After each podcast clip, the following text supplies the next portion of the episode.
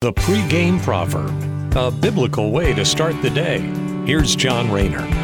The word today reminds us that God is always going to triumph over evil. In fact, it's not even close.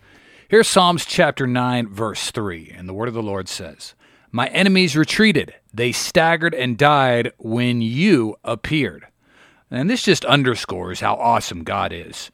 In the past 40 years or so, we watch these movies that are full of CGI effects and epic battles of good versus evil, but David declares today that there was no great war. God simply shows up and his enemies falter.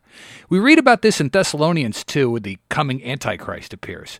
2 Thessalonians chapter 2 verse 8 tells us, "Then the man of lawlessness will be revealed, but the Lord Jesus will slay him with the breath of his mouth and destroy him by the splendor of his coming." So it, like we said, it's not even a close battle. Just because we saw it in a Marvel movie doesn't mean that's how the actual divine forces of good are going to triumph over evil. There's no equal footing. God is supreme over the wicked, and as the word says, the evil stagger and die when God shows up. And all throughout the Bible, we read about those who have actually encountered God. And the experience transcends anything that humanity can produce. Like when Isaiah sees God, the first thing he says is, Woe to me, I am unclean.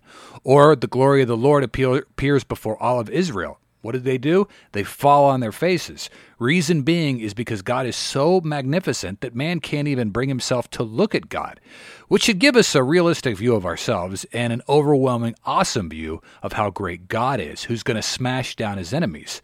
Also, it's a pretty th- scary thing to be on the wrong side of God. So, a good reminder to trust and obey God and not be considered by Him as an enemy. Thanks for listening and have a great day. The pregame proverb with John Rayner. Look for it on all podcast platforms and have it delivered to your smartphone. The pregame proverb, proud partners of The Bar, the Biblical and Reformed Podcast Network.